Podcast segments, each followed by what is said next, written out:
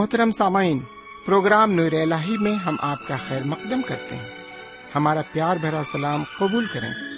ہمیں یقین ہے، بفضل خدا وند کریم آپ خوش خرم ہوں گے۔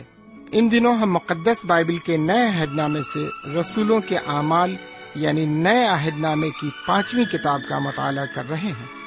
اس کتاب کا خاص مقصد یہ بتانا ہے کہ یسو کے ابتدائی پیروکاروں نے روح القدس کی رہنمائی میں یسو کی خوشخبری کو یروشلم اور پورے یہودیہ اور سامریا میں، بلکہ زمین کی انتہا تک کیسے پھیلایا؟ اس کتاب کو ہم تین حصوں میں تقسیم کر سکتے ہیں۔ نمبر ایک، مسیح یسو کے خوشخبری کی تبلیغ اور کلیسیا کا ارتقا۔ نمبر دو، یسو کے آسمان پر اٹھائے جانے کے بعد یروشلم میں مسیحی مہم کا آغاز۔ نمبر تین فلسطین اور روم تک تبلیغ۔ آئیے ہم اپنے وقت کے ہمراہ اس مطالعے میں آگے بڑھیں اور روحانی تقویت حاصل کریں۔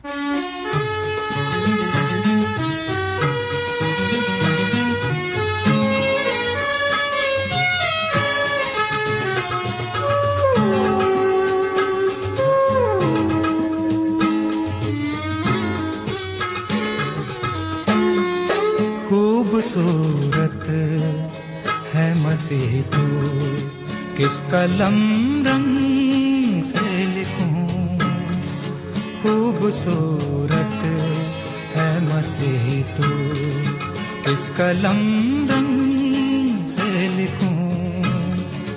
تیرے چہرے پہ ہے جو تیرے چہرے پہ ہے جو ہوٹوں سے سے کہوں، خوبصورت ہے مسیح تو، کس قلم رنگ سے لکھوں؟ خوبصورت ہے مسیح تو، کس قلم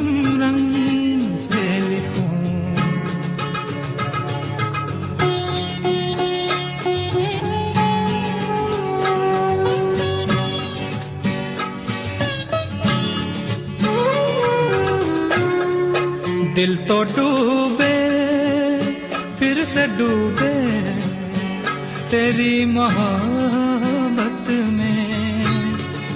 دل تو ڈوبے، پھر سے ڈوبے تیری محبت میں۔ تیرا چہرہ جو نہ دیکھوں، پھر بھلا کیسے جیوں؟ تیرا چہرہ جو نہ دیکھوں، پھر بھلا کیسے جیوں؟ تیرے چہرے پہ ہے جو بات، تیرے چہرے پہ ہے جو بات، ہونٹوں سے کیسے کہوں؟ خوبصورت ہے مسیح تو۔ اس قلم رنگ سے لکھوں۔ خوبصورت ہے مسیح تو کس قلم رنگ سے لکھوں۔ خدا کے کلام کو لے کر ایک بار پھر آپ کے درمیان حاضر ہوں۔ سلام قبول فرمائیے۔ مجھے امید ہے کہ آپ آج بھی پوری طرح خرافیت سے ہیں۔ اور خدا کے فضل و کرم سے اپنے ریڈیو کے پاس تشریف فرما ہے، کیونکہ آپ خدا کا کلام جو سننا چاہتے ہیں۔ میں بھی آپ کی دعاؤں کے عوض آپ کی خدمت میں حاضر ہوں۔ تو آئیے چلتے ہیں، آج دیکھتے ہیں کہ خدا و تعالیٰ اپنے کلام کی معرفت ہم سے کیا کہنا چاہتا ہے۔ لیکن پہلے ہم اس کے آگے سر نگو ہوں اور اس سے ایک دعا مانگے ہم دعا کریں، ہمارے پاک پروردگار رب العالمین، ہم تیرے تہ دل سے شکر گزار ہیں۔ کہ تو نے ایک اور موقع ہمیں عطا فرمایا ہے تاکہ ہم تیرے قدموں پر بیٹھ کر تیرے کلام کو سنیں۔ جب ہم تیرا کلام سنتے ہیں، ہم اس کو اپنی زندگی میں قبول کر سکیں اور اس پر چلنے والے بن سکیں۔ یہ دعا ہم جناب سیدنا یسو مسیح کے وسیلے سے مانگتے ہیں۔ آمین۔ سوئن گزشتہ مطالعے میں ہم نے دیکھا کہ یونانی فلاسفر جناب پولس سے اس تعلیم کے بارے میں معلومات حاصل کرنے کے خواہش مند ہیں، جو وہ اتھینے کے رہنے والوں کے درمیان دے رہے تھے۔ یہ تعلیم ان کے لیے بالکل نئی تھی اور اس کے بارے میں وہ اندھیرے میں تھے۔ حالانکہ اتھینے اس وقت تہذیب و تمدن کے عروج پر تھا۔ میرے بھائی، یہ فلاسفر جناب پولس کو اریو پگس لے جاتے ہیں۔ جی ہاں یہ ایک جگہ کا نام ہے۔ اریو پگس لے جاتے ہیں۔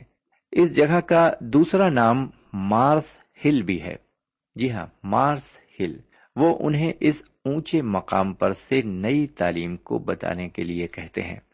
لیجیے بیسویں اور اکیسویں آیت کو سنیے۔ لکھا ہوا ہے، کیونکہ تو ہمیں انوکھی باتیں سناتا ہے بس ہم جاننا چاہتے ہیں کہ ان سے غرض کیا ہے۔ اس لیے کہ سب اتھینوی اور پردیسی جو وہاں مقیم تھے، اپنی فرصت کا وقت نئی نئی باتیں کہنے، سننے کے سوا اور کسی کام میں صرف نہ کرتے تھے۔ سامن، یہ یونانی فلاسفر باوجود تہذیب یافتہ ہونے کے اور اپنی قابلیت کے باوجود ان باتوں کو نہیں سمجھ پا رہے تھے جو جناب پولس رسول انہیں بتاتے تھے۔ یہ لوگ کلام انجیل سے بالکل ناواقف تھے اور سیدنا مسیح کے بارے میں بالکل نہیں جانتے تھے۔ یہ خداون تعالی سے بھی ناواقف تھے، کیونکہ سارا ملک بت پرست تھا۔ اتھینوی اور پردیسی جو یہاں مقیم تھے، وہ اپنے فرصت کے اوقات کو نئی نئی باتیں کہنے اور سننے میں گزارتے تھے۔ ہر ایک انسان ایک دوسرے سے بازی مارنا چاہتا تھا۔ آج کے دور میں بہت سے ترقی یافتہ ممالک روزانہ نئی نئی باتوں کا اعلان کرتے دکھائی پڑتے ہیں۔ ہر ملک یہ چاہتا ہے کہ اس کا پلڑا بھاری رہے۔ لوگ نئے نئے خیالات اور نئی نئی تعلیم پیش کرتے ہیں۔ یہی حالت اتھینے میں اس وقت تھی۔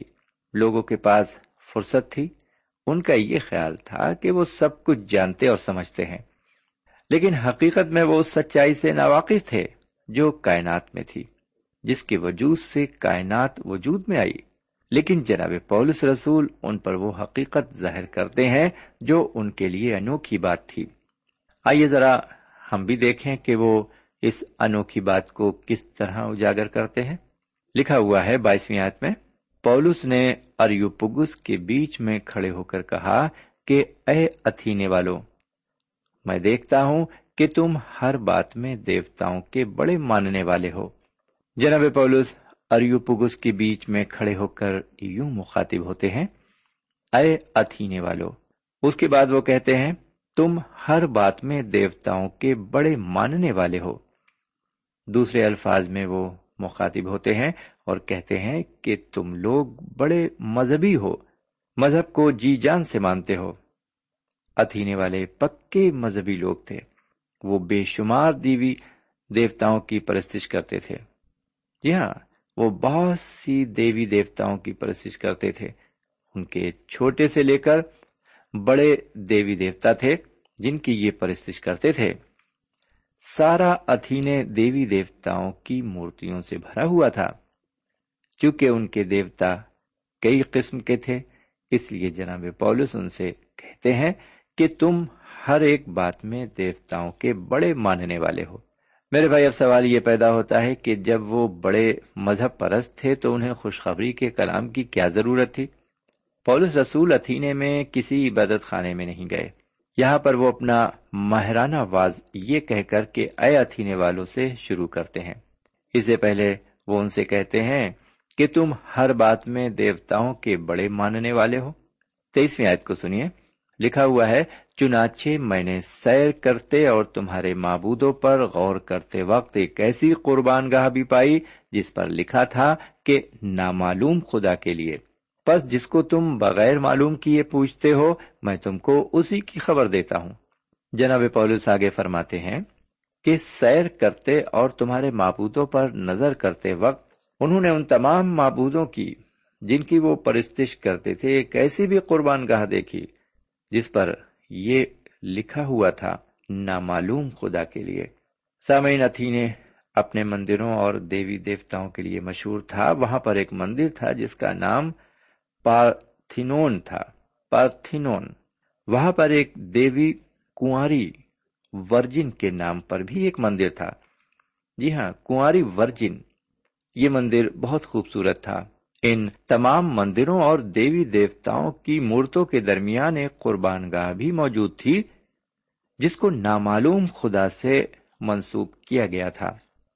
اس سے ہم یہ اندازہ لگا سکتے ہیں کہ اتھینے کے رہنے والے فراغ دل تھے۔ وہ نہیں چاہتے تھے کہ اگر کوئی اور معبود ہو تو اسے وہ نظر انداز کر دیں۔ یہ قربان گاہ ان لوگوں کے لیے تھی جو اتھینے کے دیوی دیوتاؤں کے علاوہ کسی اور معبود کی پرستش کرتے تھے۔ جی ہاں یہ قربان گاہ ان کے لیے ہی بنائی گئی تھی۔ سامعین، ہم اس نامعلوم خدا کی قربان گاہ سے یہ بھی نتیجہ نکال سکتے ہیں کہ اتھینے والوں کو یہ معلوم تھا کہ ان کے معبودوں کے علاوہ کوئی اور بھی معبود ہے، جس کے متعلق وہ نہیں جانتے۔ لوگ اس بات کا علم ضرور رکھتے تھے کہ کوئی نہ کوئی زندہ خدا ضرور ہے، جس کے بارے میں وہ نہیں جانتے، وہ یہ بھی نہیں جانتے کہ اس زندہ خدا تک ان کی رسائی کیسے ہو سکتی ہے؟ سامعین، اسی نامعلوم خدا کی قربان گاہ کو جناب پولس اپنا موضوع بناتے ہوئے اپنے واس کو جاری رکھتے ہیں۔ یہیں سے انہوں نے چھلانگ لگا دی۔ اب جناب پولس اتھینے کے لوگوں کو اور وہاں کے فیلسوفیوں کو یہ بتاتے ہیں کہ وہ نامعلوم خدا کون ہے۔ سب سے پہلی بات تو یہ ہے کہ وہ تمام کائنات کا خالق اور مالک ہے۔ چوبیسویں آیت کو سنیے۔ جس خدا نے دنیا اور اس کی سب چیزوں کو پیدا کیا، وہ آسمان اور زمین کا مالک ہو کر ہاتھ کے بنائے ہوئے مندروں میں رہ نہیں رہتا۔ سمجھ جناب پولوس، اس نامعلوم خدا کے بارے میں اتھینوی اور ان کے فلسفیوں کو سمجھا رہے ہیں کہ اس نامعلوم خدا نے دنیا اور اس کی ساری چیزوں کو پیدا کیا۔ اس بات کو خدا و تعالیٰ نے پرانے عہد نامے میں بیان کیا ہے۔ اس نے اپنے کلام مقدس میں اس حقیقت پر صفائی سے روشنی ڈالی ہے۔ اس نے اس وقت بھی اسرائیل کو یہ بتایا کہ اس کا ہیکل کس طرح کا بنایا جائے، اس کا نقشہ کیسا ہونا چاہیے، وہ دنیا میں کسی ایک جگہ سکونت نہیں کرتا، نہ ہی کسی ایک جگہ مقیم ہو سکتا ہے۔ حضرت سلیمان نے اس بات کا اقرار کیا۔ اس نے اس حقیقت کا اقرار اس وقت کیا جب اس نے دعا مانگی۔ اور اس ہیکل کو جو اس نے تعمیر کرایا تھا خدا کے نام پر مخصوص کیا۔ یہ حوالہ سلاطین کی پہلی کتاب اور اس کے آٹھویں باپ کی ستائیسویں آیت میں ملتا ہے۔ یہاں پر لکھا ہوا ہے، لیکن کیا خدا فی الحقیقت زمین پر سکونت کرے گا؟ دیکھ، آسمان، بلکہ آسمانوں کے آسمان میں بھی تو سما نہیں سکتا۔ تو یہ گھر تو کچھ بھی نہیں ہے۔ میں نے بنایا۔ سامعین، ان بزرگوں نے اس حقیقت کو پہچانا جس کا ذکر پرانے عہد نامے میں ہے کہ خدا جو خالق ہے اور جو زندہ خدا ہے، وہ کسی ایسے مکان میں نہیں رہ سکتا جس کو انسان نے تعمیر کیا ہو۔ جبکہ انسان خود اس دنیا میں رہتا ہے جس کو خود خدا و تعالیٰ نے بنایا ہے۔ پھر انسان کے دل میں ایسے خیالات کیوں آتے ہیں کہ وہ خدا و تعالیٰ کے لیے ایسا مکان بنا سکتا ہے جس میں وہ رہے؟ بہرکیف۔ اب ہم آج کے مطالعے میں تھوڑا اور آگے بڑھتے ہیں اور پچیسویں آیت پر نظر ڈالتے ہیں۔ لکھا ہوا ہے، وہ نہ کسی چیز کا محتاج ہو کر آدمیوں کے ہاتھوں سے خدمت لیتا ہے، کیونکہ وہ تو خود سب کو زندگی اور سانس اور سب کچھ دیتا ہے۔ جی ہاں سامعین، وہ ساری کائنات کا خالق ہے۔ وہ زندہ خدا ہے۔ اسی کے وسیلے سے یہ کائنات زندہ ہے۔ جی ہاں وجود میں آئی ہے۔ اور اگر وہ چاہے تو پلک جھپکتے ہی سب کچھ نیست و نابود کر دے۔ وہ انسان کو خالی ہاتھ اس دنیا میں بھیجتا ہے اور یہاں سے انسان خالی ہاتھ واپس جاتا ہے۔ زندگی اور موت بھی اسی کے ہاتھ میں ہے۔ انسان کو اس نے عقل بخشی ہے، جس کا استعمال وہ خوب کر رہا ہے۔ اسی عقل کی بدولت اس انسان نے کافی ترقی کی ہے۔ زندگی کے ہر شعبے میں ترقی اپنے عروج پر ہے۔ خواہ انسان کتنی ہی ترقی کیوں نہ کرے، لیکن وہ خدا و تعالی کے سامنے ایک مجبور انسان ہے، ایک کمزور اور گنہگار انسان ہے۔ وہ اپنی روحانی فلاح و بہبود کے لیے کچھ بھی نہیں کر سکتا۔ سامع جب ہم خود کمزور اور مجبور ہیں تو ہم خالق کے دو جہاں کے لیے کیا کر سکتے ہیں؟ سمجھ جناب پولس رسول اپنے ماہرانہ انداز کا استعمال کرتے ہیں۔ وہ اتھینے کے لوگوں اور فلسفیوں کو بتاتے ہیں کہ ان کا وہ نامعلوم خدا کسی کا محتاج نہیں ہے، بلکہ وہ خود ساری خلق اس کی محتاج ہے۔ جی ہاں بلکہ خود ساری خلق اس کی محتاج ہے۔ وہ ان سے آگے فرماتے ہیں کہ تم نے اس کے لیے ایک قربان گاہ بنائی ہے۔ آپ اس نامعلوم خدا کو یہ بتانا چاہتے ہو کہ تم اس کے بارے میں فکر کرتے ہو، اس کو نظر و نیاز چڑھاتے ہو، اس کو قربانی گزرانتے ہو۔ لیکن اس کو ہماری کسی چیز کی ضرورت نہیں۔ وہ کسی چیز کا محتاج نہیں، کیونکہ وہ تو خود ہمیں سب کچھ دیتا ہے اور افراد سے دیتا ہے۔ میرے پیارے بھائی بہن اور میرے پیارے بزرگ، وہ آپ کی ہر ضرورت کو پورا کرتا ہے اور مجھے اور آپ کو ہر چیز افراد سے دیتا ہے۔ ہماری اور آپ کی زندگی اسی کے رحم و کرم پر ہے۔ ہماری اور آپ کی سانسوں کی آمد و رفت بھی اسی کے رحم و کرم پر منحصر ہے۔ یہاں تک کہ ہماری سلامتی بھی اسی کے ذریعے ہے۔ اس لیے ہم یہ غرور نہ کریں کہ ہمارے پاس دولت کی کمی نہیں۔ ہمارے پاس اچھی تندرستی ہے، ہمارا خاندان بڑا خوشحال ہے، ہمارے پاس ہر چیز کی افراد ہے۔ سامن یہ سب اسی کی مہربانی ہے۔ ہماری سرفرازی بھی اسی کے وسیلے سے ہے۔ اس لیے ہم کو ہر وقت اس کی حمد و ستائش کرتے ہوئے اس کا شکر گزار ہونا چاہیے۔ سامعین، اگر ہم اپنے چاروں طرف کا جائزہ لیں، تو ہم دیکھیں گے کہ سورج کو اس نے بنایا تاکہ اندھیرا دور ہو اور روشنی پھیلے۔ اس نے رات میں ٹھنڈی روشنی دینے کے لیے محتاب اور ستارے بنائے۔ اس نے خوشگوار موسم بنائے۔ میں کیا کیا بیان کروں کہ اس نے کیا کیا نہیں بنایا؟ میرے بھائی، یہ سب کچھ پولس رسول اتھینے کے بت پرست لوگوں کو بتا رہے ہیں۔ اتھینے کے لوگ سورج دیوتا کی بھی پرستش کرتے تھے۔ جناب پولس نے انہیں بتایا کہ سورج کو بھی خدا نے بنایا ہے۔ جس نے یہ سب کچھ بنایا ہے، وہ زندہ خدا ہے اور اسے ہماری فکر رہتی ہے۔ وہ واحد خدا ہے جس نے یہ سب کچھ تمہیں دیا ہے۔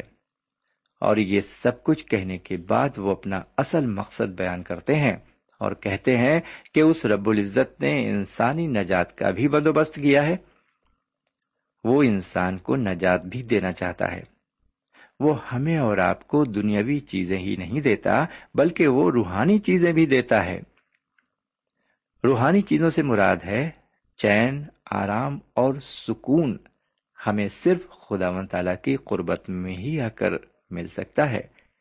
سمن جس طرح انسان کو بھوک مٹانے کے لیے روٹی کی ضرورت ہوتی ہے، اسی طرح سے روح کو تندرست رکھنے کے لیے روحانی خوراک کی ضرورت ہوتی ہے، اور یہ خوراک ہم سب کو مل سکتی ہے، بشرطے کہ ہم جناب سیدنا مسیح کے پاس آئیں اور انہیں اپنا نجات دہندہ تسلیم کریں۔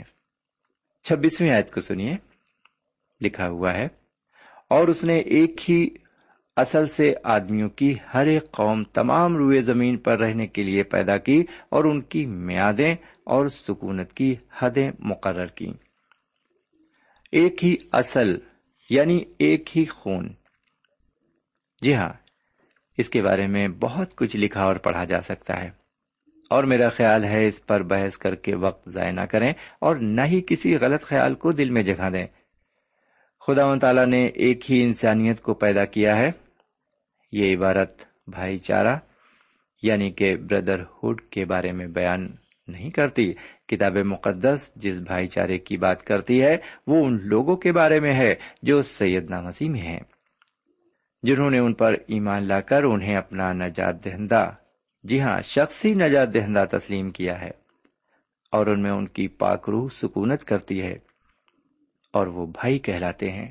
جی ہاں وہ اپنے کو بھائی یعنی کہ بردر اور عورتیں اپنے کو بہنیں یعنی کہ سسٹر کہلانا پسند کرتی ہیں۔ ایک مشہور و معروف مبلغ نے اپنا خیال اس طرح پیش کیا ہے کہ ہم سب گناہ کے وسیلے سے ایک دوسرے سے جڑے ہیں اور آپس میں بھائی چارہ رکھتے ہیں، کیونکہ ہم سب گنہ گار ہیں اور سب نے گناہ کیا ہے۔ جناب پولس رسول کا یہ بیان کہ ان کی میادیں اور سکونت کی حدیں مقرر کی۔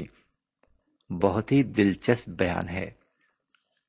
خدا صرف خدا ہی نہیں ہے جس نے کائنات کو بنایا ہے اور جس نے انسان کو پیدا کیا، بلکہ یہ بڑی ہی دلچسپ بات ہے کہ اس نے ان کی جغرافیائی حدیں بھی مقرر کی ہیں۔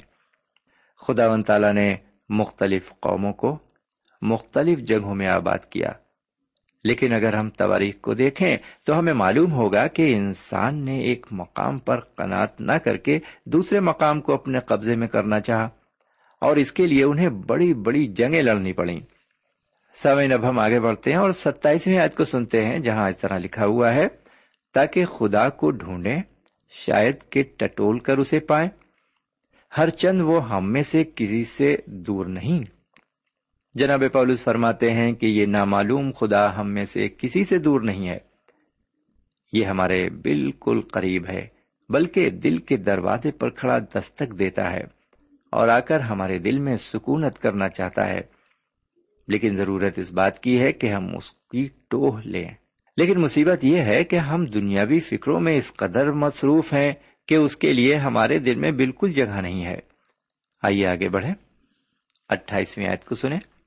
کیونکہ اسی میں ہم جیتے اور چلتے پھرتے اور موجود ہیں۔ جیسا تمہارے شاعروں میں سے بھی باز نے کہا ہے کہ ہم تو اس کی نسل بھی ہیں۔ سمجھ جناب پولوس خدا کے بیٹے کا استعمال نہیں کرتے۔ وہ انہیں خدا کا بیٹا نہ کہہ کر خدا کی نسل کہتے ہیں۔ وہ انسانی خلقت کی بات کرتے ہیں اور اس خلقت کا خدا سے کیا تعلق ہے یہ بتاتے ہیں۔ وہ یہ نہیں کہتے کہ ہر چیز میں خدا ہے۔ وہ کہتے ہیں کہ خدا میں ہم جیتے اور چلتے پھرتے ہیں، لیکن خدا اپنی خلقت سے اوپر ہے۔ جناب پولس، ان کے دو شاعروں کا حوالہ دیتے ہیں، جن کا نام ارستس تھا اور دوسرے کا نام کلینتھس تھا۔ جی ہاں ایک کا نام ارستس تھا اور دوسرے کا نام کلینتھس تھا۔ یہ لوگ دو سو ستر سے اور تین سو سال قبل مسیح زمین پر موجود تھے۔ ان دونوں نے ہی زیوس کی حمد اور تعریف میں نظمیں لکھی جناب پولس کا مقصد یہ بتانا اور سمجھانا ہے کہ ہم خدا کی مخلوق ہیں۔ انیسویں آیت میں وہ کہتے ہیں بس خدا کی نسل ہو کر ہم کو یہ خیال کرنا مناسب نہیں کہ ذات الہی اس سونے یا روپے یا پتھر کی مانند نہیں ہے جو آدمی کی ہنر اور اعجاز سے گڑھے گئے ہوں۔ میرے بھائی، جناب پولس، یہ کہنا چاہتے ہیں کہ انسان کو بت پرست نہیں ہونا چاہیے۔ پولس نے خدا کے بارے میں انہیں بتایا کہ وہ سارے جہان کا خالق ہے اور اس کے وسیلے سے ہی سب کچھ خلق ہوا ہے۔ جناب پولس رسول اپنی تقریر کو جاری رکھتے ہیں اور تیسری آیت میں اتھینے والوں سے فرماتے ہیں پس خدا جہالت کے وقتوں سے چشم پوشی کر کے اب سب آدمیوں کو ہر جگہ حکم دیتا ہے کہ توبہ کریں۔ میرے بھائی، جناب پولس، اب خدا کو نجات دہندی کی حیثیت سے اتھینس کے رہنے والوں کے روبرو پیش کر رہے ہیں۔ یہاں یہ بات ان کو صاف طور سے بتا دینا چاہتے ہیں کہ ایک وقت تھا جب اس نے جہالت سے چشم پوشی کی۔ انسان کی ہر اس بات کو اس نے اندیکھا کیا جو اس کی مرضی کے خلاف تھا، لیکن اب وہ بات نہیں رہی۔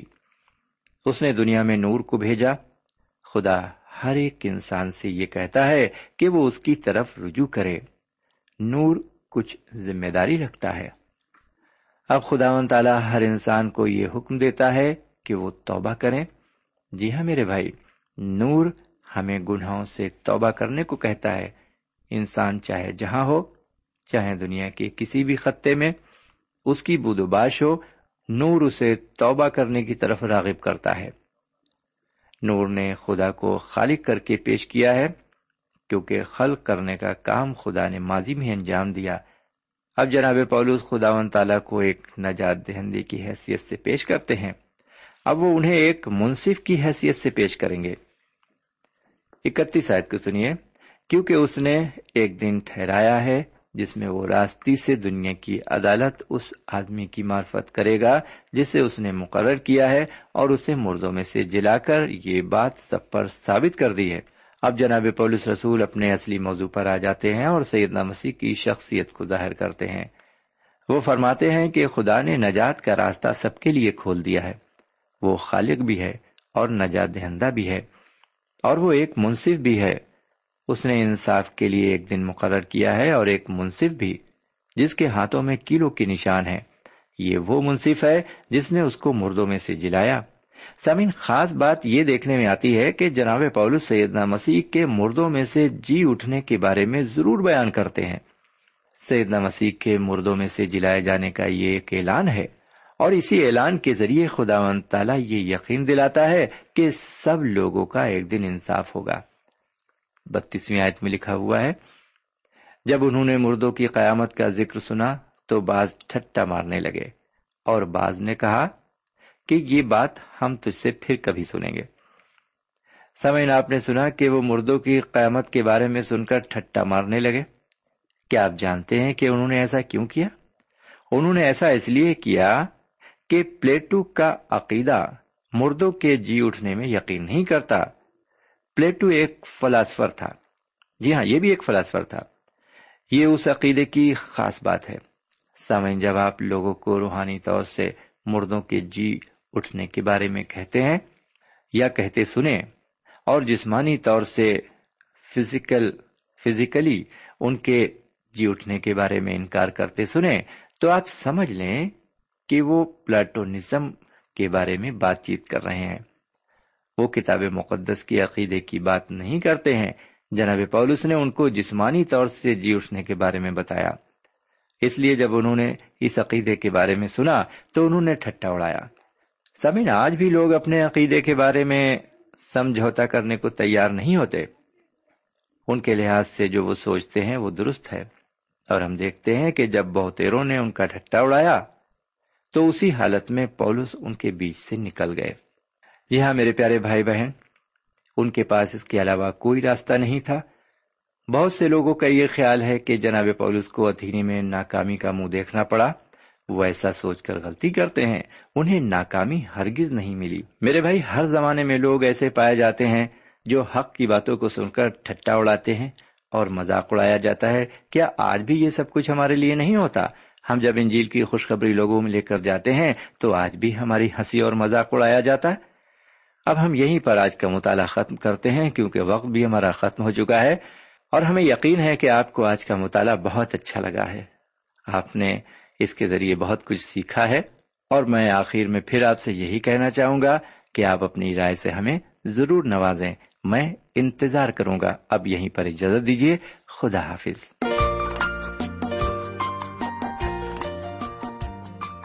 سامعین، ابھی آپ نے ہمارے ساتھ رسولوں کے اعمال سے مطالعہ کیا۔ ہمیں امید کامل ہے کہ آج کی شام خدا کے کلام سے آپ کو روحانی برکتیں ملی ہوں گی۔ ہماری خواہش ہے کہ آپ نے اس مطالعے سے جو برکتیں حاصل کی ہیں، ہمیں ضرور لکھیں۔ ہم آپ کے مشکور ہوں گے۔ خدا حافظ۔ ہمارا پتہ ہے، پروگرام نور ال post box number one five seven five Sialkot Pakistan پتا ایک بار پھر سن لیں پروگرام نور ال پوسٹ باکس نمبر ایک پانچ سات پانچ سیال کوٹ پاکستان اب آپ ہم سے ٹیلی فون اور ای میل سے بھی رابطہ قائم کر سکتے ہیں ہمارا ٹیلی فون نمبر ہے nine two three four four six four zero four five seven eight نو دو تین چار چار چھ چار صفر چار پانچ سات آٹھ۔ ہمارا ای میل پتا ہے۔ N A M three nine four nine eight Hotmail dot com. N A M three nine four nine eight Hotmail dot com. ہمارے پروگرام کا وقت اب یہیں پر ختم ہوتا ہے۔ اگلے پروگرام تک کے لیے اجازت دیں۔ پھر ملیں گے۔ خدا حافظ۔